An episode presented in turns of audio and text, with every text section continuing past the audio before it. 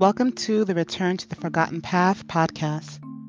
Your host today is Laverne Cox, and every week a friend will join me on this journey to a forgotten pathway that leads to rest and restoration.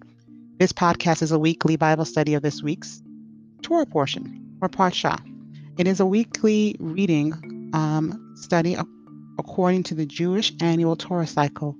And every week we will have an in depth Bible study filled with both historical and cultural viewpoints as it pertains to the return to the forgotten pathway that is increasingly happening all around the world.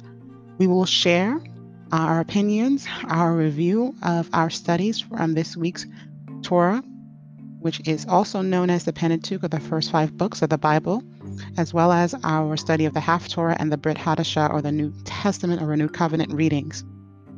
Why are we doing this? Why return to a forgotten path? Return which in Hebrew means shavu, is um, an, a call or a beckoning um, to the forgotten path, which is also known as the the way or the old path. Jeremiah 6:16 puts it this way: This is what the Lord says: Stand at the crossroads and look. Ask for the ancient paths. Ask where the good way is and walk in it, and you will find rest for your souls. In Isaiah chapter 2, verse 2 through 5, it is also spoken of in this way In the last days, the mountain of the Lord's temple will be established as the highest of the mountains. It will be exalted above the hills, and all nations will stream to it. Many people will come and say, Come, let us go up to the mountain of the Lord, to the temple of the God of Jacob. He will teach us his ways, so that we may walk in his paths. The law will go out from Zion, and the word of the Lord from Jerusalem. He will judge between the nations and settle disputes for many peoples. They will beat their swords into plowshares and their spears into pruning hooks, and nation will not take up sword against nation, nor will they train for war anymore. Come, descendants of Jacob, come, let us walk in the light of the Lord.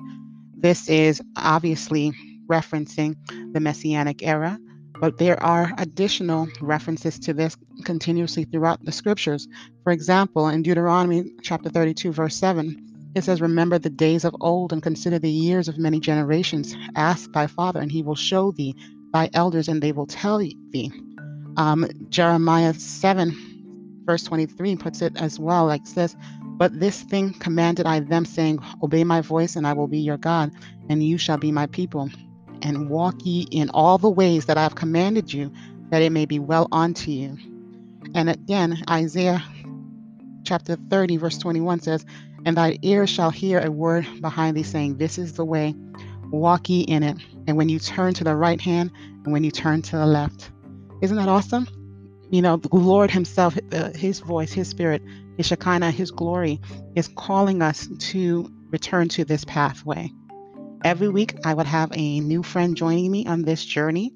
And today in studio, we have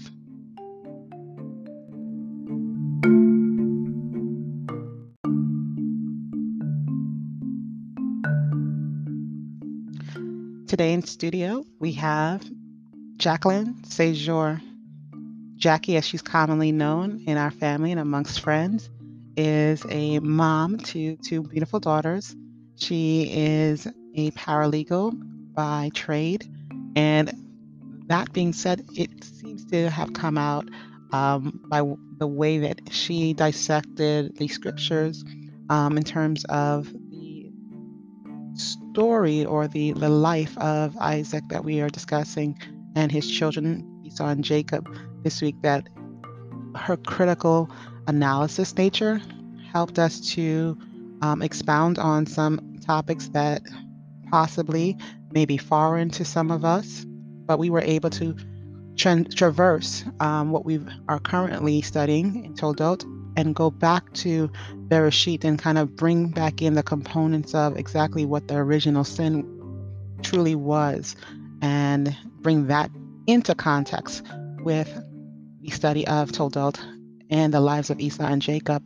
And I do believe this is a great opportunity for those who are listening to participate, to share your perspectives, give your understanding, and possibly give some clarity to the things that we may not have um, provided a thorough review on. Um, our desire consistently is for participation and for others to learn and grow as we are sharing this study with you openly.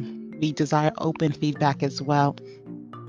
It is our hope that in the second recording, which will be posted a little later today, that you also find some insights, some pearls that you can put within your application, your study to uh, further your walk with the Lord. And ultimately, if that is accomplished, then we have fulfilled the, the goal of this broadcast. Collectively, sit back, listen up, and be prepared to learn and to challenge some thoughts that you may have had coming into this study. Shalom.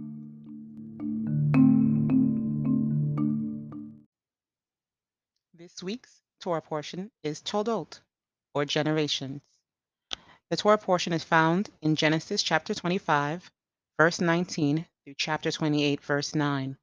This week's Haftorah is found in Malachi chapter 1, verses 1 through chapter 2, verse 7.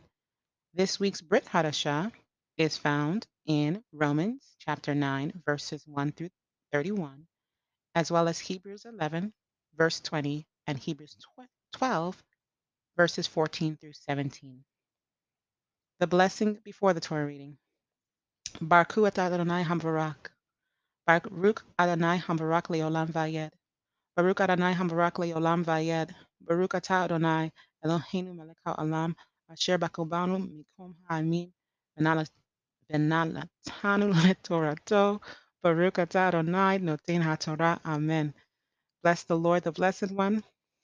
Blessed is the Lord, the Blessed One, for all eternity. Blessed are you, O Lord our God, King of the universe, who has chosen us from all peoples and given us his Torah. Blessed are you, giver of the Torah. Amen. Starting chapter 25, verse 19. And these are the generations of Isaac, uh, uh, Abraham's son. Abraham begot Isaac, and Isaac was 40 years old when he took Rebekah, the daughter of Bethuel, the Aramean of Padan Aram, the sister of Laban, the Ar- Aramean, to be his wife. And Isaac entreated the Lord for his wife because she was barren. And the Lord let himself be entreated of him. And Rebekah, his wife, conceived. And the children struggled together within her. And she said, If it be so, wherefore do I live? And she went to inquire of the Lord. And then the Lord said unto her, verse 23, Two nations are in thy womb, and two people shall be separated from thy bowels. And the one people shall be stronger than the other people, and the elder shall serve the younger. Verse 25 And when her days to be delivered were fulfilled, behold, there were twins in her womb. And the first came forth ruddy, all over like a hairy mantle. And they called his name Esau. And after that came forth his brother, and his hand had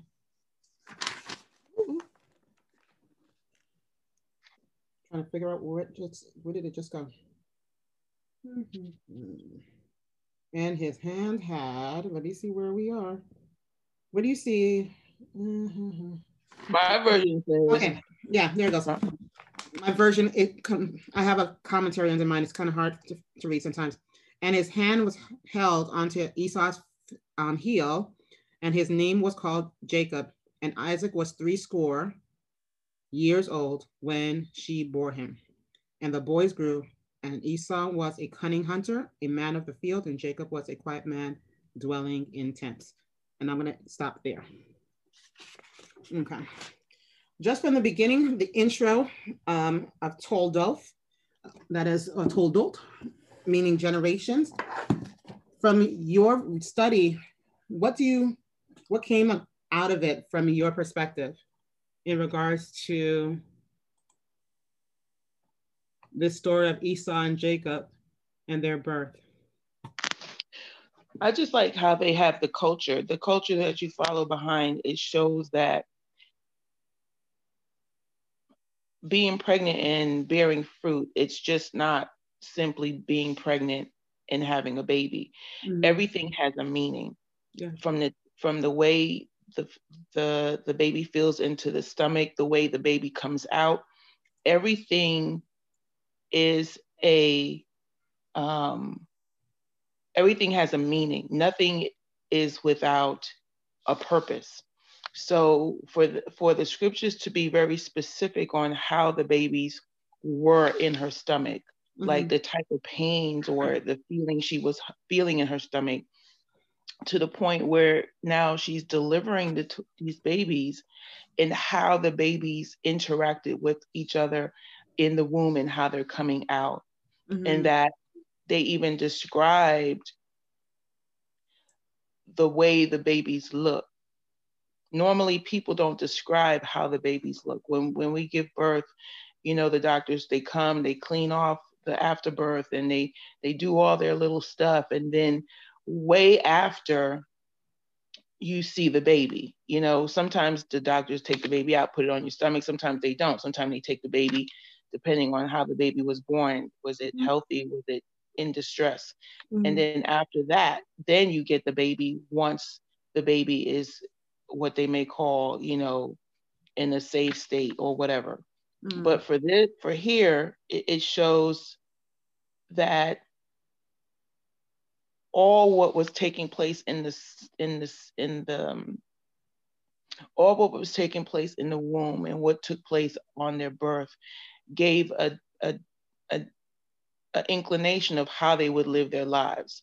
So one went into hunting, the other one was pretty much at bay. They stayed home. You mm-hmm. know, if it wasn't, if they didn't want to be out, the other one wanted to be out, and the other one wanted to stay home. Mm-hmm.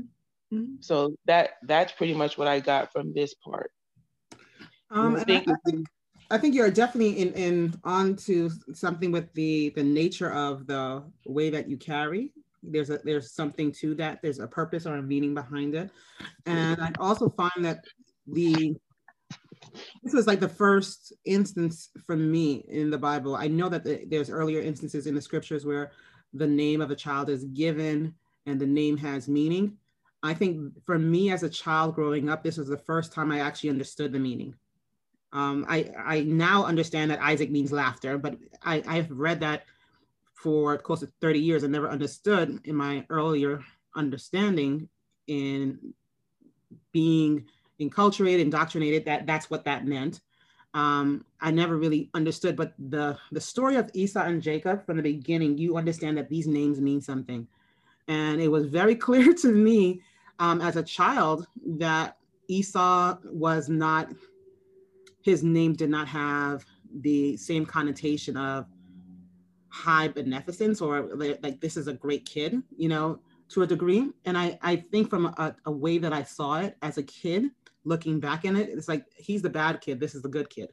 And I was trying to understand in my adult mind, looking back on it, what what portrayal of just the name did I get in the context of this story? And so I saw this um, portion in Hebrew for Christians. and I'm just going to quickly read it. Um, it's specifically just talking about the naming of the two kids. And I thought that was maybe this is really where it's coming from, but maybe in my childish persona, I didn't really understand where it's coming from. So it says uh, Rebecca's pregnancy was not an easy one. However, the children struggled within her. And the word used there is, let's read this together, rayets, I think, um, or red sea. comes from the root that means to run, suggesting that the children were running in different directions within the womb. And if you look at Romans chapter 9, verses 11 through 12, according to the Jewish tradition, Rebecca feared that she might miscarry and decided, mm-hmm. decided to go to the school of Shem or Melchizedek or the Melchizedek to inquire of the Lord. There she was told that the two nations were in her womb, and the two peoples from within you shall be divided. The one shall be stronger than the other, and the older shall serve the younger. Genesis chapter 25, verse 23. It's also, it says, it, if you go read Romans chapter 9, Jackie, if you can pull that up on your side, Romans chapter 9, verse 11 through 12, it seems to say that it, it is also conferring some similarity there as well. It says, when the children were born, the first came out hairy, and his name was Esau, perhaps from the Hebrew word Esev, mean grass, which is different than what I've heard. I've heard that, you know, Esau was named after his ruddiness or hairiness, whereas um, the second came out um, with his hand on his brother's heel, and he was called Yaakov, um, which means grappler, from the word akeb, which means a heel. Um, so when the boys grow up, Esau was a skillful hunter and outdoorsman, while Jacob was a quiet man studying Torah in the tents of Abraham and Isaac. In later Jewish tradition, Esau represents the nation of Rome and specifically Roman Christianity, whereas Yaakov represented the nation of Israel. Um, and so from the beginning, I didn't understand in my childish Christian upbringing, I didn't understand that. I think I reading the story, all I can see is favoritism. That's what I, I saw. But as I've grown, I think what I'm starting to realize it wasn't favoritism that discerned the difference. It really was the, the, the essence, this nature of these two people that discerned the difference. And from the very um, time within their mother's womb, the difference was very pronounced. And I, I feel like, especially now that they've, in Judaism, they've likened it to Christianity and Judaism or the nation of Israel um, in Yaakov, I feel like there is a dichotomy, like a huge separation in terms of how could these things that are related be so separate and so distinct? There's that scripture that comes about um, I don't remember exactly where it is, but to sum it up, it's there would be the wheat and the shares. The tares, the, yeah. Mm-hmm. The, the wheat and the tares will be to will grow together, but there will be a time when they would separate. So what I see here is even in the womb to bring forth twins, one may be of God and the other may not be. And it and that that stands out a lot because you see in families, no matter how a family is a child is raised in a household, that child still makes a decision to follow God or not to follow God. Mm-hmm. And there's other parts in the scriptures we'll talk about you know, we'll just train up a child as, and you know, so mm-hmm. that the word will not depart, and that it will, it will, you know, they will have something to fall on. Mm. Well, those are the ones that, you know, I believe are to make it, but because you know, and then you see the, the the, the story in the scriptures where it talks about the son and or you talk it shares scriptures about the seed and how the seed falls and then it shares scriptures on you know, um, just different definitions of how the word can fall um, on on a particular soil when it's ready, when it's ready, or, or how it is when it's not ready, right? Mm-hmm. How that seed will not take root. But the bottom line is is that God is the one that causes that seed to grow and to flourish. Mm-hmm. And when you go back into these scriptures and you see just from in the womb, how even as a baby, the scripture says how God hated Esau. Mm-hmm. And the first thing you would think is like, well, whoa, well, why would you hate a baby? Well, no, it's not even about the baby. It's what the baby represents. Mm-hmm. The, ra- the baby represents everything that is not of God. Mm-hmm. So whether it's cute and small, it's going to grow up to be big and tall. Mm-hmm. so um, I just that's just what I see. I just I just got that. I just got that you can bring forth a child. And and another thing too, because I I did the um I did the Aliyah um on the uh the Torah portion of um Vayera he appeared. Mm-hmm. And in that I believe it was the Haftorah. No, it was it was the Torah where I read, and it I got that just because you know God went a couple of times to people who were seasoned in their age, like why would you want Auntie Mimi to have a baby right now. Like Mhm. she, you know, what, Mhm. what's all that about? Mhm. and it came to me that it's not about having children if you didn't have children and you you it's not about having children a big deal in your senior year in a sense of um, oh you know we don't want you to die without having children god was finding people who truly loved his truly loved worshiping him just truly loved what he represented truly loved his law and it was ingrained in them and they and when he saw in them he did not see no evil or wickedness Mhm. so that's why he blessed abraham to be the father of many generations because within that seed of abraham we have the ability to repent and to um, do what's right Mhm. Whereas probably with another seed even if they wanted to do right they couldn't do right because of just what they're made up of like Mhm. if you are an aloe plant with spikes Mhm. you are not going to grow a pretty flower Mhm. Oh, that's not true. They Yep. do grow flowers, though. I'm just gonna let you know. I had one this summer. just but to you let you know know. what I'm saying, though, it's like it, it- because I couldn't understand at first, like why why would a woman be pregnant with twins, Mhm. raised in the same household, Mm-hmm. same mother, same father, Mhm. and and another thing, not to go too far left, I Mhm. found this out, and I, I haven't done any further research, so I'm just like regurgitating inf- news that I heard. I don't know if it's true or not, but it sounds like it is that it's possible for a woman to have a set of twins that have different fathers. Mhm. I had no idea that was even possible. Mhm. Yeah. I would like to know the time and like how do you synchronize? I don't even. I don't want to go there. I don't want to go there. I do You what I'm understand you. saying. I do understand I'm just you. like, Okay, where were you? I got you. Okay. But I do have I do have something in regards to what you're saying, and I, I think that this is I, I think we're both saying the same thing, but I'm going to expand upon it a little bit.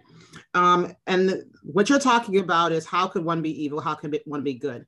And you're saying from the same seed, how could they come forth? So I'm going to give you a response to that that comes from the scriptures. And it says Isaiah 45, verse 7 reads, um, God, I form the light, I create darkness, I make peace and create evil. I, Lord, do all these things. So when you look at, yes, they are two within the womb and they are coming from two different points where one is the the total representation of what is um, not that you can't say total perfection, but this is the desired path. This is the desired way for you to walk therein. And this other one is definitely walking away from that desired path.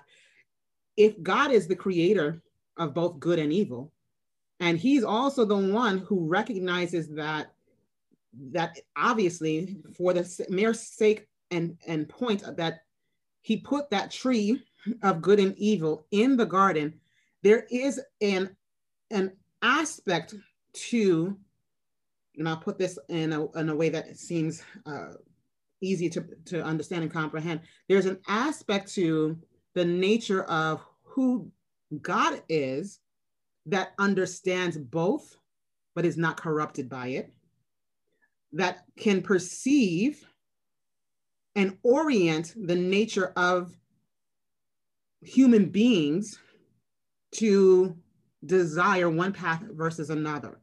And I know that a lot of people don't believe in this predestination thing, but there is some aspect to this that most people are not recognizing because I, I I've been listening to a few rabbis, and some of them are very esoteric. They, they're talking about mis- very mysterious things, but from a very much and, think philosophy. If God knew in creating mankind that they were going to sin, why did he do it? And or why did he create them in that nature that they had that ability to sin? And the the answer of the why was they why were they cre- because he again was trying to create you in his essence and in his in his form. In his form, he none he can have access to both good and evil. And it had mankind uh, passed the test in the garden, he would have become like his father, where he would have un- understood it without having become it. And I think that the nature of the fact that mankind failed that test and now was privy or weak to the evil in this world is the reason why we have a Jacob and Esau. It's the reason, if you look at the original sin, that's the reason why we have a Jacob and an Esau. And not necessarily per se because um, the, his, her mother, his mother or their parents did something wrong in either training him or how they formed him or any aspect of that. But the innate nature of what the Bible calls iniquity that is with us from the from our birth is the reason that Esau becomes like the air of unfortunately an image of righteousness, but it really denies most of it. And that's the reason why it's he's likened to um, Rome Christianity or the Roman aspect of Christianity because there is this air, this facade of righteousness, but everything in it is completely separate from the way of God.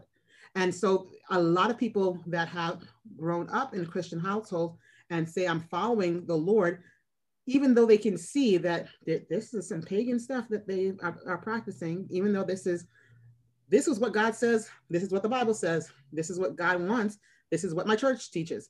This is what they can see the dichotomy. They can see that there's a separation. This is not unified, but they have come into this agreement. And I, I'm using that word purposefully this agreement with that path that makes it very difficult to turn away from it. And just like you mentioned earlier, where um, Esau and Jacob seemingly are walking at two different paths, and in in the way that this text uh, expounds upon that and says that it literally from in the womb, it seemed like they were going to separate in the mother's womb because it just seemed like they were at war from the beginning. That's how two polar opposites react.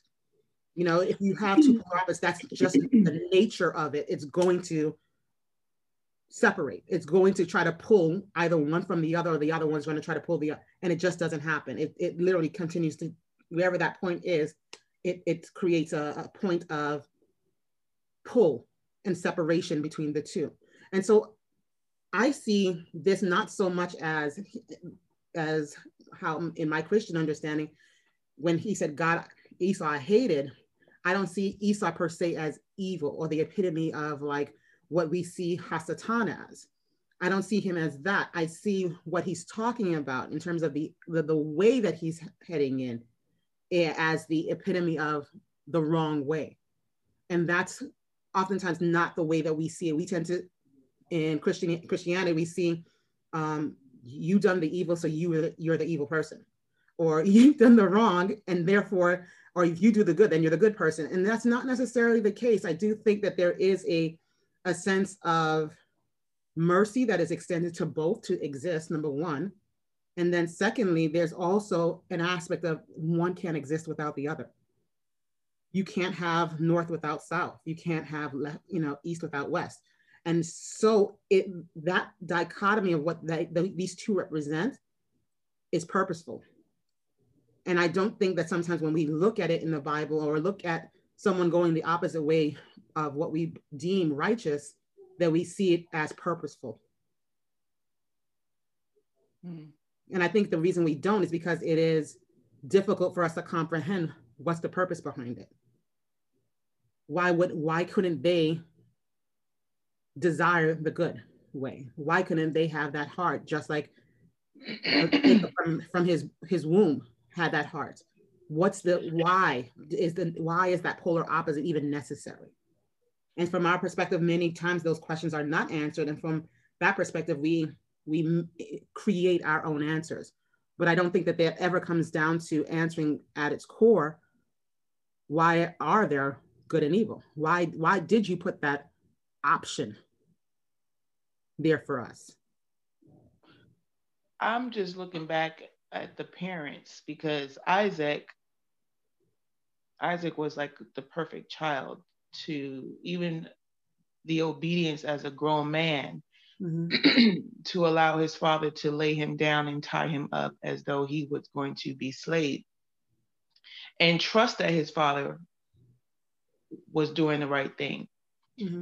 Now, we don't really know too much about Rebecca other than she's from the household or the family generations of Sarah. Mm-hmm. And we see some inside of Sarah's personality where you know she she wanted to do things her way because things probably wasn't working fast enough. So she had her her maiden you know have uh, lay down with abraham because you know god promised the seed and she wasn't seeing where the seed was coming from. So she had to create a way. Mm-hmm. long story short um, we go back to rebecca and rebecca she um, just to get a little understanding of who she was you don't really see her character until after jacob was older. And she devised a trick while she knew isaac was about to perish. Like he his eyesight was gone. So she she utilized that um that situation to make sure that jacob was the one that got the blessing and not esau but my thing of that, that goes even further like, wow, how can you? Oh, I, I know, I know exactly. But it's like, because I'm even trying it, you know, I'm even experiencing some, something similar too. Like, how can you be a mother and like so despise your child. I mean, you gave birth to the child. But I truly believe it's not so much that you despise the child, but you despise the actions or the attitudes of the child. Because I'm telling you, it don't matter what you do, that child is going to have its own personal characteristics, personality, their own.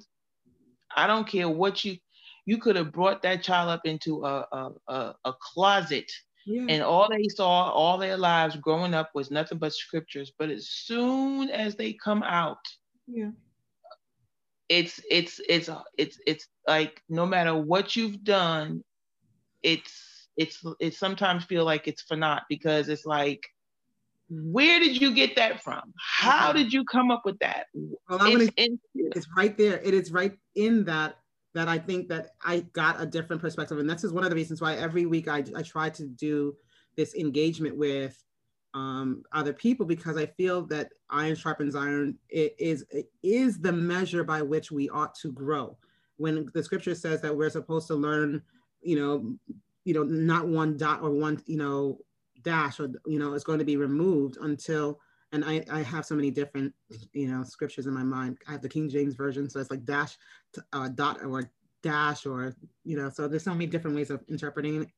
But not one aspect of the scripture is going to be done away with until all is fulfilled.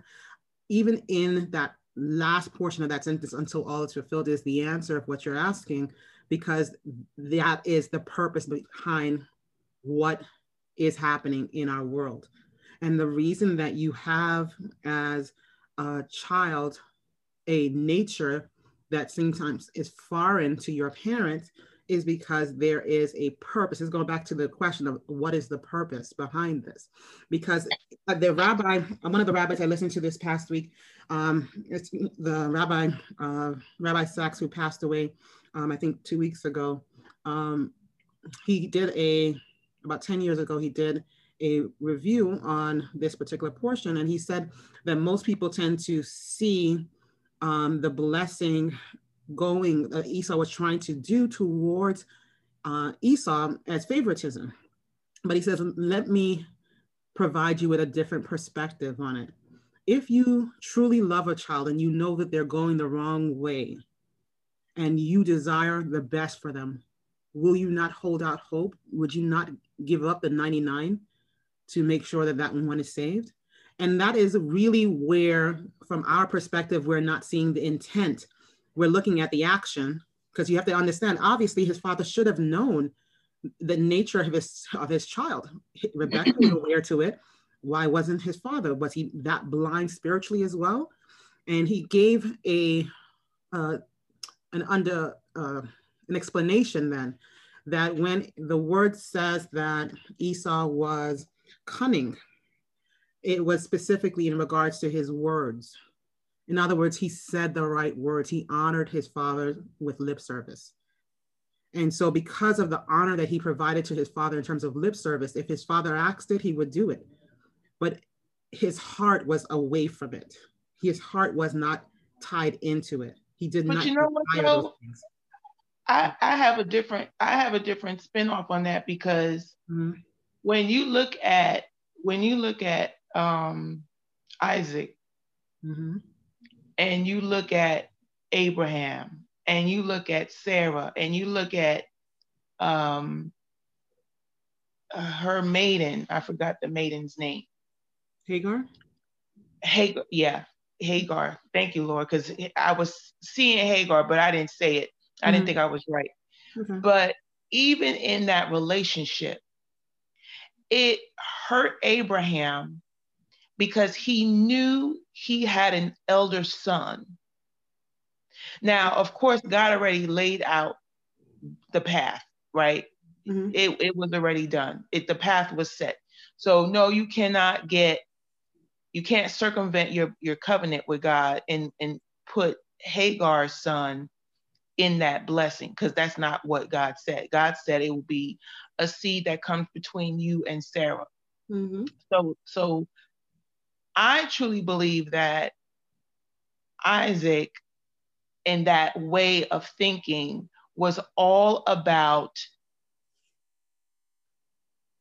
um, honor, respect, and also culture, and also um, authority. So, what am I saying with all of that? What I'm saying is, even though the twin or whomever came out 1st mm-hmm. is the eldest, mm-hmm. he was going based off of that. Okay. It, I don't even think it mattered to him the behavior. Mm-hmm. It just was he's the eldest, so therefore the eldest gets the blessing. Okay. It is the eldest that carries on my legacy. Okay. Now, we watch movies, we see videos, we be like, oh, heck to the no no. That kid is just no, that's Dennis the Menace, long, short story.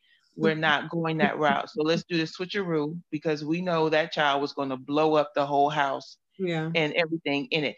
But his point of view was he's the eldest and he is to um, bless the eldest. Okay.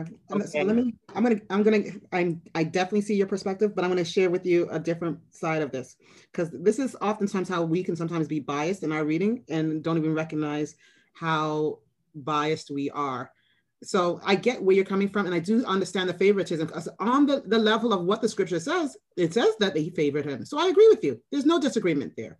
It says that again, um, Rebecca favored, he she favored uh, Jacob or Yaakov. She favored him. And so there's no disagreement. We're laying that all down.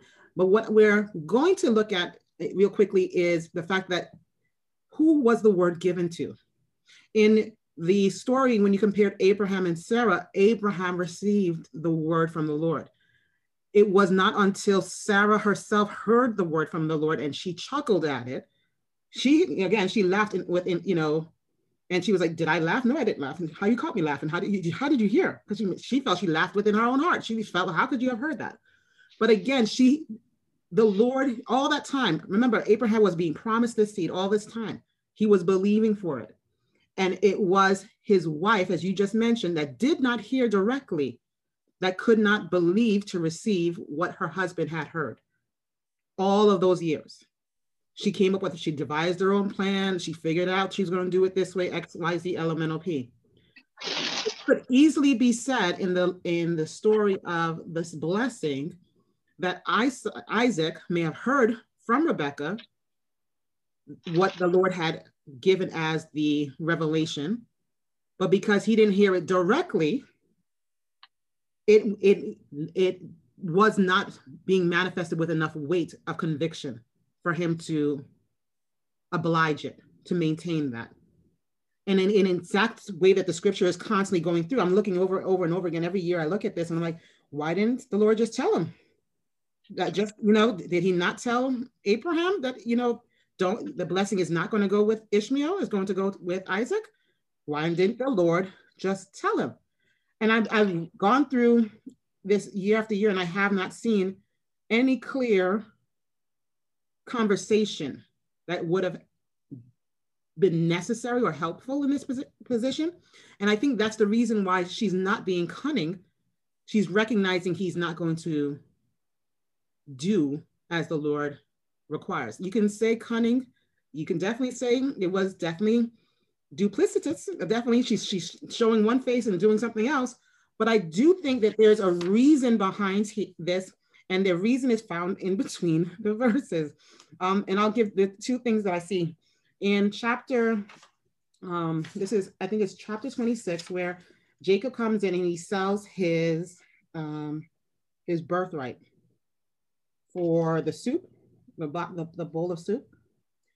Um, the first thing that the scripture says is that it was despised. He despised it. And I think that, or he did his, another uh, thing said he did not esteem it. And then the reason that it's not esteemed because it came with a requirement to go that way. That's not what he wanted. The birthright is not the blessing, and they're not one and the same. They they come together as a, a but they were not one and the same. The birthright was you are to follow after my order. This is what we can't, we believe this is the blessing that we're holding on to. Just like we have the patriarchs, that's the that's the birthright blessing. And it is according to the scriptures, even in Torah, you're supposed to go to the elders. But every time you see where in the early patriarchs where it didn't go to the eldest, it's because it is being patterned for us. It's kind of showing us insight into, from my perspective at least, now that I can see it from a little bit of a, a more a different perspective than my Christian upbringing. It, it's not patterned after, um, according to the flesh, the flesh of things. And this is also going back into Romans chapter 9. Um, Romans chapter 9, verse 1 actually kind of elaborates on why this is this particular thing is happening between Ishmael and Abraham. And then this similar type of pattern is happening between Abraham and Isaac, um, not Abraham, excuse me, Isaac and Jacob and Esau. And why, again, with Jacob and his sons, again, the same thing. The blessing does not go to the, the birthright blessing does not go to the eldest. Again, why in all three cases of these patriarchs that the, the Torah blessing, which should be assigned to the eldest, does not get assigned to the eldest. And the reason is found in it's expounded in Haftorah and, the, and Romans chapter 9, but I'm just going to read Romans chapter 9 real quickly because I actually opened it when um, I asked you to read it before. I don't know if you have it still open on your side, so we can possibly read it together.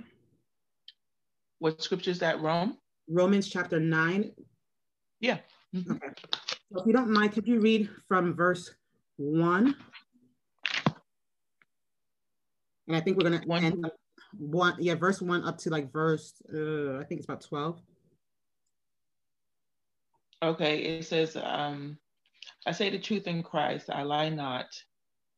My conscience also bearing with witness in the Holy Ghost, that I have great heaviness and continual sorrow in my heart. For I could wish that myself were accursed from Christ, from my brethren my kinsmen according to the flesh, who are Israelites to whom pertaineth the adoption and the glory of the covenant and the giving of the law and the service of God and the promise, who are the father, who are the fathers and whom are concerning the flesh. Christ came, who is over all, God blessed forever. Amen not as though the word of God had taken none effect, for they are all Israel, which are of Israel, which are Israel, which of excuse me, which are of Israel, neither because they are the seed of Abraham are they all children, but in Isaac shall thy seed be called. Mm-hmm. That is, which are the children of the flesh. These are not the children of God, but the children of the promise, or accounted for the seed. For this is the word of promise. At this time will I come, and Sarah shall have a son. And not only this, but when Rebekah also conceived by one, even by our father Isaac, for the children being not yet born, neither having done any good or evil, mm-hmm. that in, sorry, that the, gotta move my sticky, that the purpose of God according to the election might stand not of works, but of him that calleth. It, it, it was said unto her, the elder shall serve the younger. As it is written, Jacob had I loved, but Esau hated, have I hated. What shall we say then? Is there unrighteousness with God? God forbid. For he said that Moses will have mercy on whom I will have mercy, and I will have compassion on whom I will have compassion. So then is not of him that willeth, nor him that runneth, but of God that showeth mercy. For the scriptures say unto Pharaoh, even for the same purpose have I risen thee up, that I might show my power in thee, and that my name might be declared throughout all the earth. Therefore had he mercy on whom he has mercy, and whom we will, he had, I'm sorry. Therefore had he mercy, had he mercy on whom he will have mercy, and whom he will be hardened, thou wilt say then unto me. Okay, so Why do he, pause right there for a second? Huh? because I, I understand you're reading the it's like the King James version and the it's and us is so hard. Excuse me. so I'm just gonna read part of me, my, my choking on my own joke. Um, so so I'm gonna I'm just gonna read that last sentence. I'm using the English Standard Version, but I can use Tree of Life if you wish. But I think it's it's pretty clear with this one. But he says, so then he has mercy on whomever he wills, and he hardens whomever he wills. And you will say to them, you will say to me then, why does he still find fault? For who can resist his will? But who are you, O man, to answer back to God? Will what is molded say to its molder, Why have you made me like this? Has the mm. no right over the clay to make out of the same lump one vessel for honorable use and another for dishonorable use? What if God, desiring to show his wrath and to make known his power, has endured with much patience vessels of wrath prepared for destruction, in order to make known the riches of his glory for the vessels of mercy, which he has prepared beforehand for glory. Even us, whom he has called, not from the Jews only, but also from the Gentiles. As indeed he says in Hosea, those who were not my people, I will call my people and her who was not beloved, I will call beloved. And in the very place where it was said to them, You are not my people, there they will be called sons of the living God. And Isaiah cries out concerning Israel through the number of the sons of Israel Be as the sand of the sea, only a remnant of them will be saved. For the Lord will carry out his sentence upon the earth fully and without delay. And as Isaiah Isaiah predicted, if the Lord of hosts had not left us offspring, we would become like Sodom and become like Gomorrah. And the last sentence, chapter, uh, last two sentences, um, verses rather. What shall we say then? That Gentiles who did not pursue righteousness have attained it. That is a righteousness that is by faith, but that Israel who pursued the law would lead to righteousness. Okay, but that Israel who pursued a law that would lead to righteousness, but did not did not succeed in reaching that law. And so the question, I guess it's a question, but it's a statement. So I'm gonna read it again because I'm reading it as a question. He said, What shall we say then? That Gentiles who did not pursue righteousness have attained it. That is righteousness that is by faith. But that Israel who pursued a law that would lead to righteousness did not succeed in reaching that law. So I know that this seems like the entire chapter is like a contradiction. It's like, okay, are you saying that we have a, a any any hope? is there any hope in all of this? Because if you if you already ordained that we would be saved, who you would save, you're going to have mercy on who you should have mercy. If you're going to um, determine who you will harden the heart and who you will grant grace, you know, how will they be able to stand? And then you say on one side, you know, he's the potter, we're clay. We can't say to the potter, you know, make me this way, do me that way. And but yet there seems to be the, the perspective of what I've called my Christian thinking, that he's finding fault. okay, why does he still find fault? This is verse 19. Why does he still find fault? For who can resist his who can resist his will? And I, I understand the perspective because it's like, okay, it, it's I don't want to swear, but it's like the the the mankind saying you, you you're doomed if you do and you're doomed if you don't, you know? And it's not the case that you have no choice in this in this matter. There is an aspect of choice, but there's also an aspect of grace. And this is going kind of going back to seeing what I call the dichotomy really from the beginning. The, the beginning of everything that we're talking about, there was always this dichotomy. There's always this good and evil that is playing being played out in the Bible characters. You can even say unfortunately, all the pawns throughout history, all the evil people that people have called evil, they were just pawns. They are unfortunately being played into a role that they think that they're creating with their own decisions. But a, a part of that is just like Pharaoh hardening and the hardening of his heart, making it strong and resistant to the pleadings, only prepares them for higher destruction. And I, I listened this week, and it's seemingly like a confounded place to be to have been in this realm of predestination because you feel like there is no choice, but there really is. Even in light of everything that is going on, there still is choice, but they're seeking uh, the, the seeking of the heart or the, the, the nature of the heart is what fulfills its desire. In other words, if I desire things that are good and beneficial, if I'm doing something that is not good and beneficial, my heart that desires the good is going to seek correction in regards to how should I do this the right way. But a heart that wants to obtain something, regardless of whether or not I work, desire it, or I just want to keep it from somebody else, the thing that is intent, the intent of the heart is still is going to seek that out in any form that it can obtain it.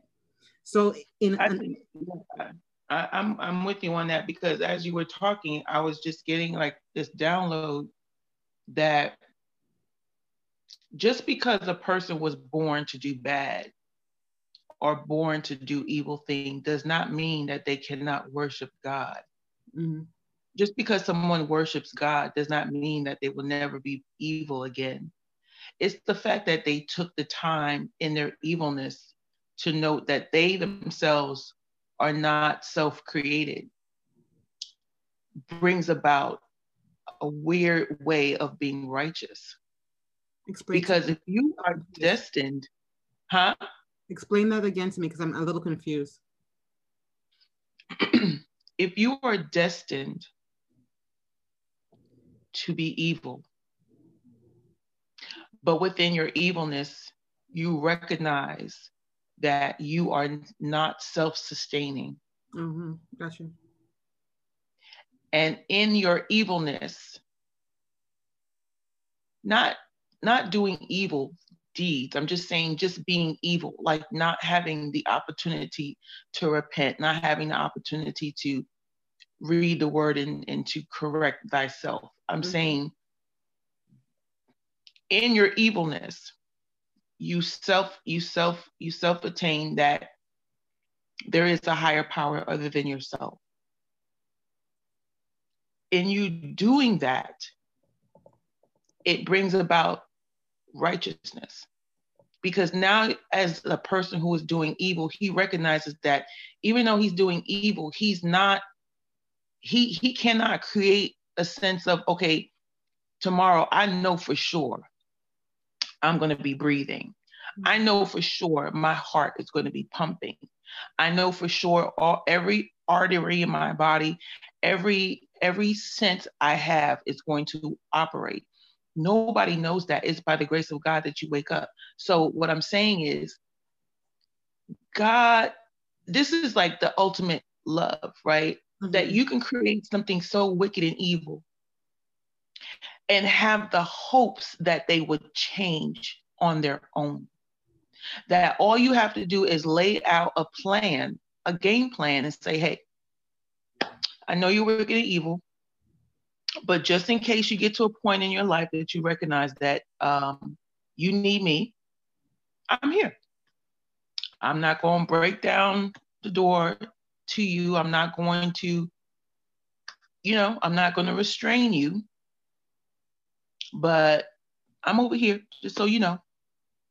And then you have another one on the other side that all they want to do is please God. Mm-hmm. And if they even had a thought, they are floored. They they they they just begging for forgiveness all day long. And they wish that they can do something to to make it better. But they they truly understand that the only way they can actually rid themselves of it is just to confess and to give it to God and, and, and let it go. But what I'm saying is that knowing that, I mean, if you actually think about it,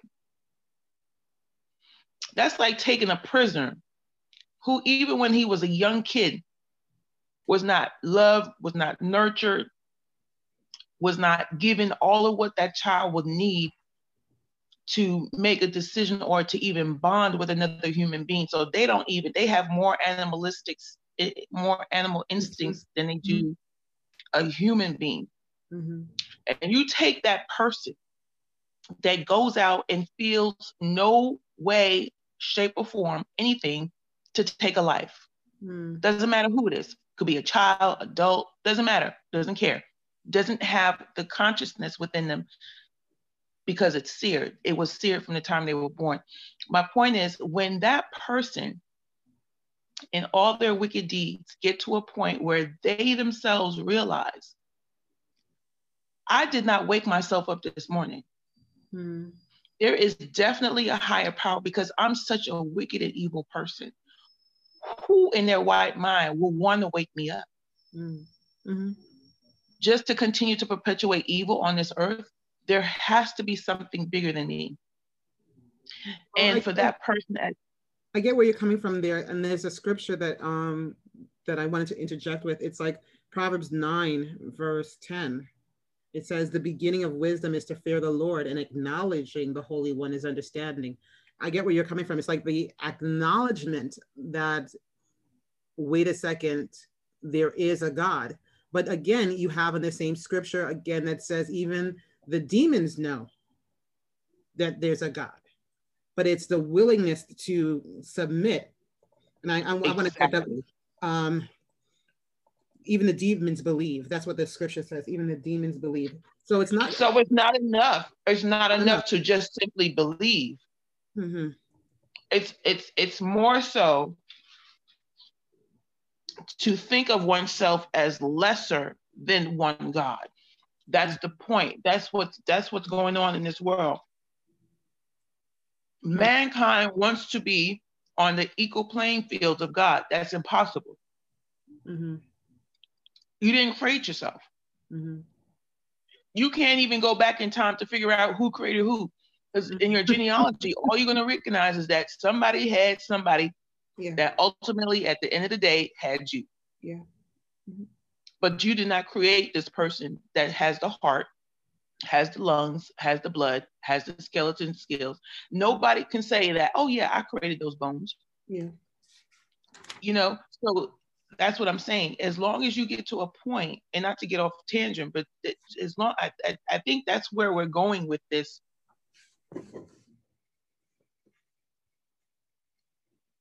Did we disconnect? We seemingly disconnected there for a second. Let me see if we can come back. Me pause our recording. So you were saying at the time at the disconnect that um, even though we assume that we know or we think we know. Right. When so it's like two a, tw- a set of twins in a womb. One goes one way, the other one goes the other way. Um, you ultimately just think, okay, well, the one who goes the opposite way of the righteousness or correctness, or they're just a lost cause. But that's not necessarily the truth. You see in the scriptures how God was able to take man who are destined for destruction, you know, couple of kings, and actually, you know, to the point where their hearts softened for a moment or two, and God was able to use them. Mm-hmm. So I think that I think that's that's that's that's where I'm headed. It's just that that's the ultimate love story. Mm-hmm. That you would create things that you would know that can either that can either come back to you or not come back to you, mm-hmm. but you still create them. Mm-hmm. So, not knowing, mm-hmm. not knowing hundred percent what. Um, I mean, of course, God knows all. I mean, he he has the playbook, right? Mm-hmm. He's like, okay, if you if you make a decision to do A, A is going to play out, and then blah blah blah. If you choose C, he knows the ultimate play out. But what I'm saying is, you don't know mm-hmm. what what is going to come about. And then I was starting to reference Cain and Abel. And I said, even with Cain and Abel, and I and I think that they were twins, but then there's some, you know, people will say, well, not necessarily, you know, but to make my point, Cain, mm-hmm. We were considered to be the evil one because he, he got angry, slew, killed his brother, and had no consciousness of it. Mm-hmm. He didn't think about his parents. He didn't. He didn't have any. You know, we would say that's a consciousness that was that was seared because you had no sorrow. You had no remorse. You had no perspective. Was, that's perspective. Huh? It's perspective. That's a perspective because it doesn't seem that he didn't have remorse. He just did exactly like his father, um, Adam did. His father Adam lied and he blamed it um, on some something else than really what it was. And the, the Bible actually gives reference, especially in Judaism, it gives reference to the fact that it was not, it was unintentional. In other words, he didn't know that that would cause. In other words, think of it like the anger took over, and that's why the Bible says the the scripture before he does this thing that he's even warned that sin is cre- in, you know encroaching. It's at your door. In other words, you don't know where it's going to lead you, and that's why God doesn't um, as you can, uh, the Bible says that in that day, according to the promise of eating of the tree of, uh, of good and evil, that in that day you will surely die. That's why, you know, he does not die in that day, but God grants him mercy and just creates separation. Exactly. Yeah. Exactly. Yeah. Cain was Cain, but in our okay, but in our in our limited understanding of who God is, mm-hmm. Cain killed the righteous of them too. Mm-hmm. Gotcha. So Cain goes to God and says, Well, they're gonna kill me. Yeah. If I if they're gonna kill me. Yeah. They didn't have internet. they didn't have, you know, they didn't have nobody to say, okay, I'm gonna give you a lift mm-hmm. or or Uber ride and we're gonna take you. No, he knew once folk found out that that Abel was dead and that Cain was the one that killed Abel, he was going to be the next one. Mm-hmm. So what did God do? God put a seal of protection on his forehead. Mm-hmm. That seal of protection on his forehead was for no man to touch him. Mm-hmm. Right? So, but did did did right did Cain bring about a righteous seeds? Well, what happened after Cain? Who came about from Cain? Mm-hmm and and and so it, i think the ultimate love story and, and not to belabor it i just think the ultimate love story is to create or to have a set of children a set of twins and to know for sure that one is going to go the opposite direction than the other mm. but to love them unconditionally because they're going to come a time where they're going to realize that they were not self-sufficient Mm-hmm. And even in their evilness, for them to cry out to God yeah. will bring about a form of righteousness mm-hmm. that even the ones that do the right things don't even understand. Like the parable of the son that says, "Oh, give me my give me my wealth. I want to go." And he goes and he gives his wealth away. He squanders it off, and then mm-hmm. he comes into his right mind and says, "Oh, let me go back to my father's house." Mm-hmm. Meanwhile, his brother's been there all along, watching his father look for your sorry self. Mm-hmm. And then he's like, "Why are we having a party? Mm-hmm. What? I've been here." Well, I'm going to tell you, you're playing the long game in this particular um, understanding. And I'm going to show, I'm going to share two scriptures at the end that it's going to literally connect with your long game. It is, this is all both acts of love. And the acts of love is not how mankind perceives it that God is dooming you to a destination. That is not what predestination really means. And I'm going to kind of elaborate on it by reading the scriptures in Malachi um, this is a long game. God is playing this long suffering role, but he's giving in regards to this long suffering role. In other words, for example, and I'm going to try to do this real quickly. One of the reasons that I like um, the I like nature because nature tends to teach you real quickly if you're doing something correct.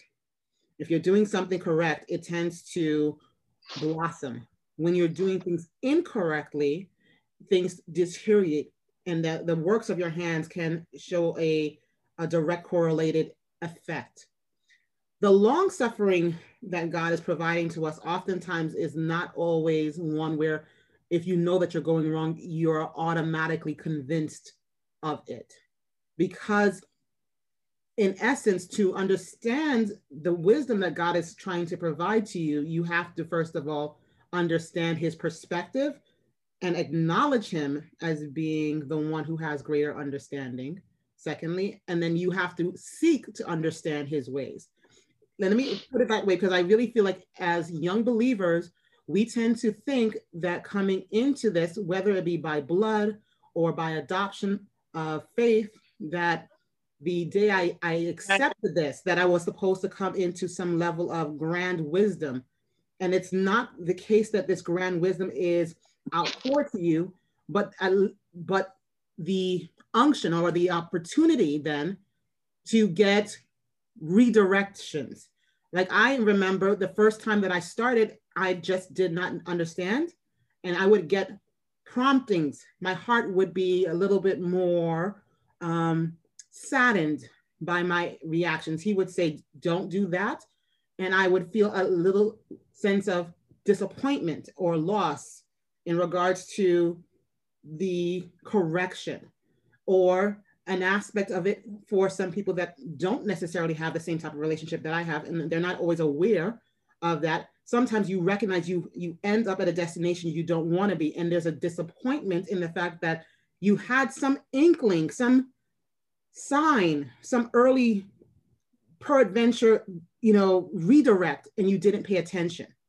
And so, from the perspective of where the Bible is even talking in Proverbs 9 about the fear of the Lord is the beginning of wisdom, it is this mm-hmm. aspect of honoring and submitting yourself to maybe I don't know and I should listen or be taught because there's a this this even coming into the, the body of believers and asking to be taught that is a very humbling thing especially when you've been in a faith all your life and realizing I didn't, I never even got off of the milk. I was still on milk and I was there for 30 years. It's a very humbling. It feels like you're stupid, to be honest, but there's a there's a level there's a level of humility that you have to have because that is even the, the Torah that we have, the the level that we're coming to is still minute in comparison to the new Torah, the new word he's going to give us.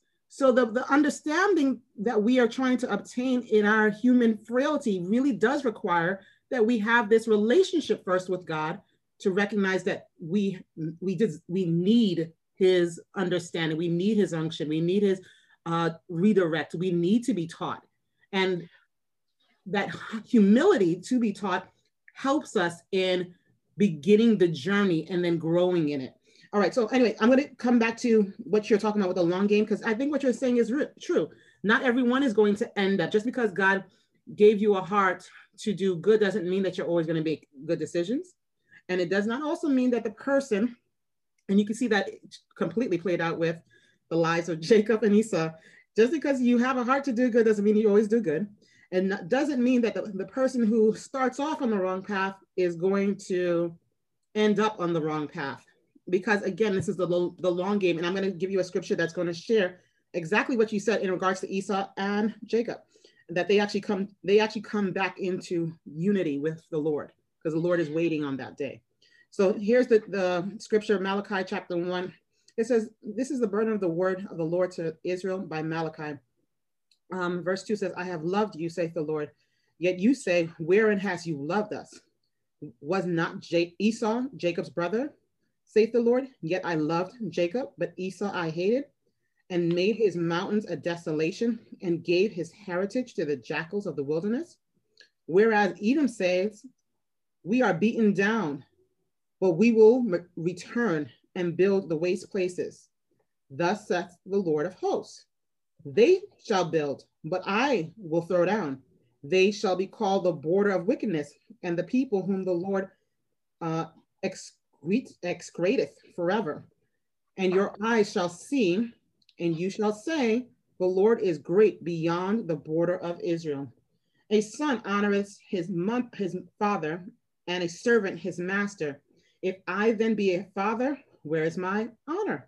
And if I be a master, wherefore is my fear? saith the Lord of hosts. Unto you, O priests that despise my name, and you say, Wherein have we despised your name? You offer polluted bread upon mine altar, and you say, Wherein have we offered this? and they say the table of the Lord is contemptible. And when you offer the blind for sacrifice, is it not evil? And when you offer the lame and sick, is it not? Is it? Is it? It is no evil. Present it now unto your governors. Will it please them, or will he accept thy persons? Saith the Lord of hosts. And now I pray you, entreat the favor of God, that he may be gracious unto us. This hath this has been of your doing, will he accept any of your persons, saith the Lord of hosts? Oh, that they were even one among you that would shut the doors, that you might not kindle fire on mine altar in vain. I have no pleasure in you, saith the Lord of hosts, neither shall I accept an offering at your hand.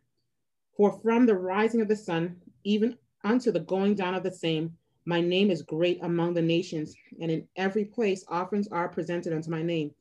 Even pure oblations, for my name is great among the nations, saith the Lord of hosts. But you profane it, in that you say, The table of the Lord is polluted, and the fruit thereof, even the food thereof, is contemptible.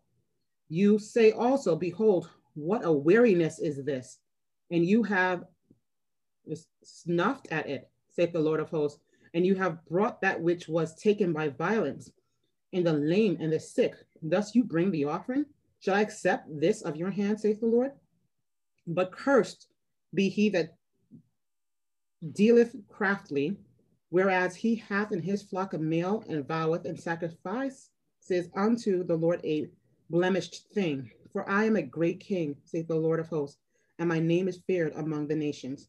So that's chapter one, Malachi chapter one. So I'm going to actually do the long game and kind of um, read some of the the words that they explained here. And I thought that this kind of helps in our making solid our understanding of the story between uh, Esau and Jacob by understanding exactly what is it that the Lord is talking about when he says Esau, I mean, Jacob I've loved, but Esau I've hated. So I'm going to read verse 2. Um, no, not verse 2, but verse 3, where it says, Esau I loved, I Esau I hated. Esau I hated. Loved and hated in this and the preceding verses are relative terms only. They denote that the one has been preferred to another of the similar phraseology applied to Leah and Rachel. And you see that later on in regards to Jacob and his two wives. So it's not saying that God is damning. And I think that from the perspective of when we have heard other people preach on this, they, they make it seem like God is declaring from the beginning that this person is going to hell, for example, in the Christian perspective, or that this person is assigned to death. That is not what is happening here. And exactly how you basically shared it that even though these two are, their natures are going in opposite directions, his desire is to bring them back into unto him by giving them their own way. That's more or less what it is. So he's preferring the behavior of one to the other. And then when I looked at, um, uh, I found a scripture going back to Rabbi Sacks. Um, Rabbi Sacks mentioned a scripture in Deuteronomy that basically says that Edom is in Deuteronomy. Let me actually pull it up. I think it's Deuteronomy 9.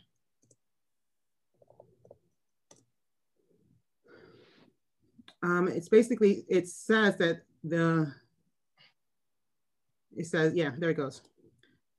Deuteronomy 23, verse 7. And I'm going to read the um, New International Version, version for this one. It says, Do not despise an Edomite, which are the children of Esau, for the Edomites are related to you. Do not despise an Egyptian because you resided as foreigners in their country. country. So the first thing is that we think that God is separating these children from the beginning. But not only is he not separating them, he's telling, he, ad, he admonishes Israel as they are going into the land not to despise um, Edom.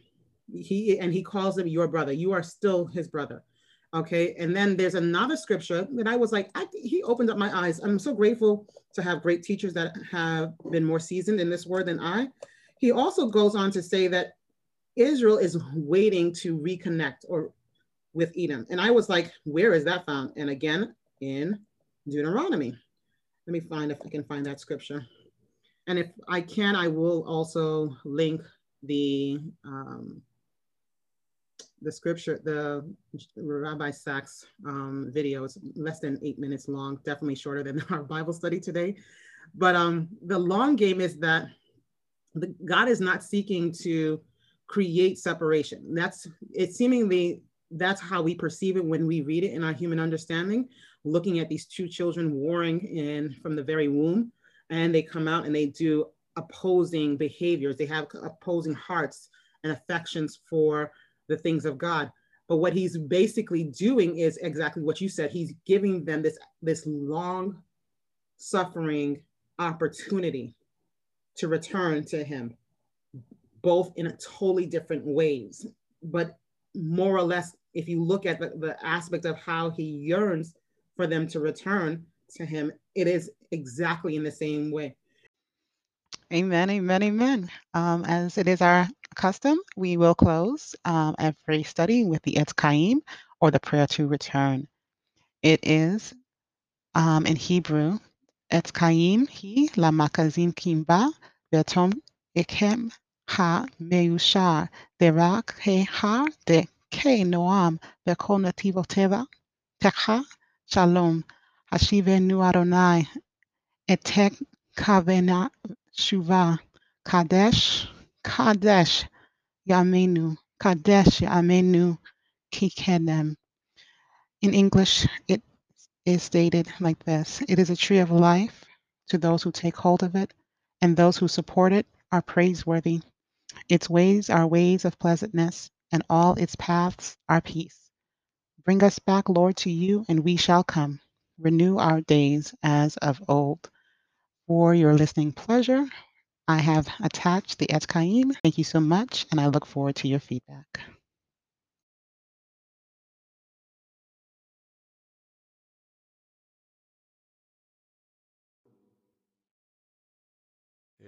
Hi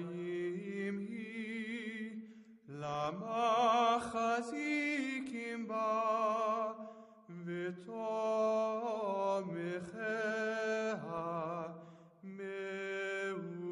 מאושר דרכיה דרכי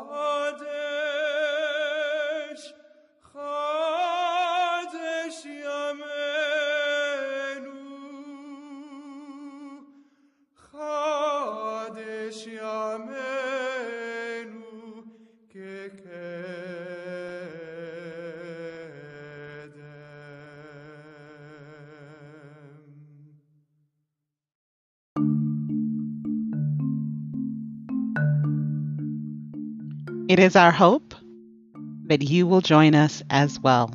Feel free to comment, like, or share with your friends and family. Shalom.